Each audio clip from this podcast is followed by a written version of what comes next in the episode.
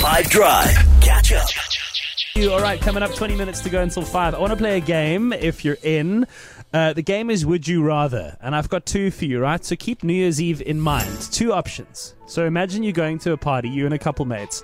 I want you to think of your biggest rubbish of a friend. I want you to think of uh, your biggest mess of a mate. No, do you know what I mean? Like the guy who, when unhinged. everyone's in third gear, goes to sixth, yeah, that just kind of overshoots the runway no matter what. That probably breaks the bank account more than anybody else in the group.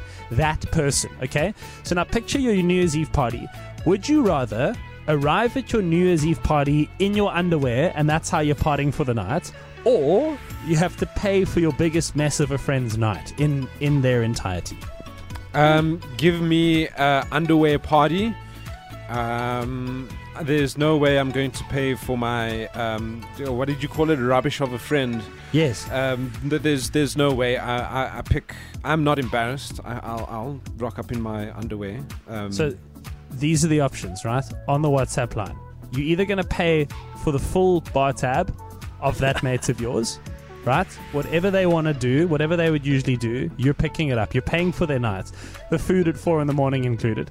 Or you are going to party the whole night in your un- I would rather go in my underwear. Like I have those friends and they drink the most expensive beverages you can think of. And it's like, why don't you just come down to my level? So I could never pick up a tab of someone that drinks things that are more expensive than me, who drinks more than me as well. So yeah, bye. Let me go. Come see me in my undies. It's it's great. It's gonna be cute. I'll have like undies with like Hello Kitty on them or something. It'll be a great thing to look at.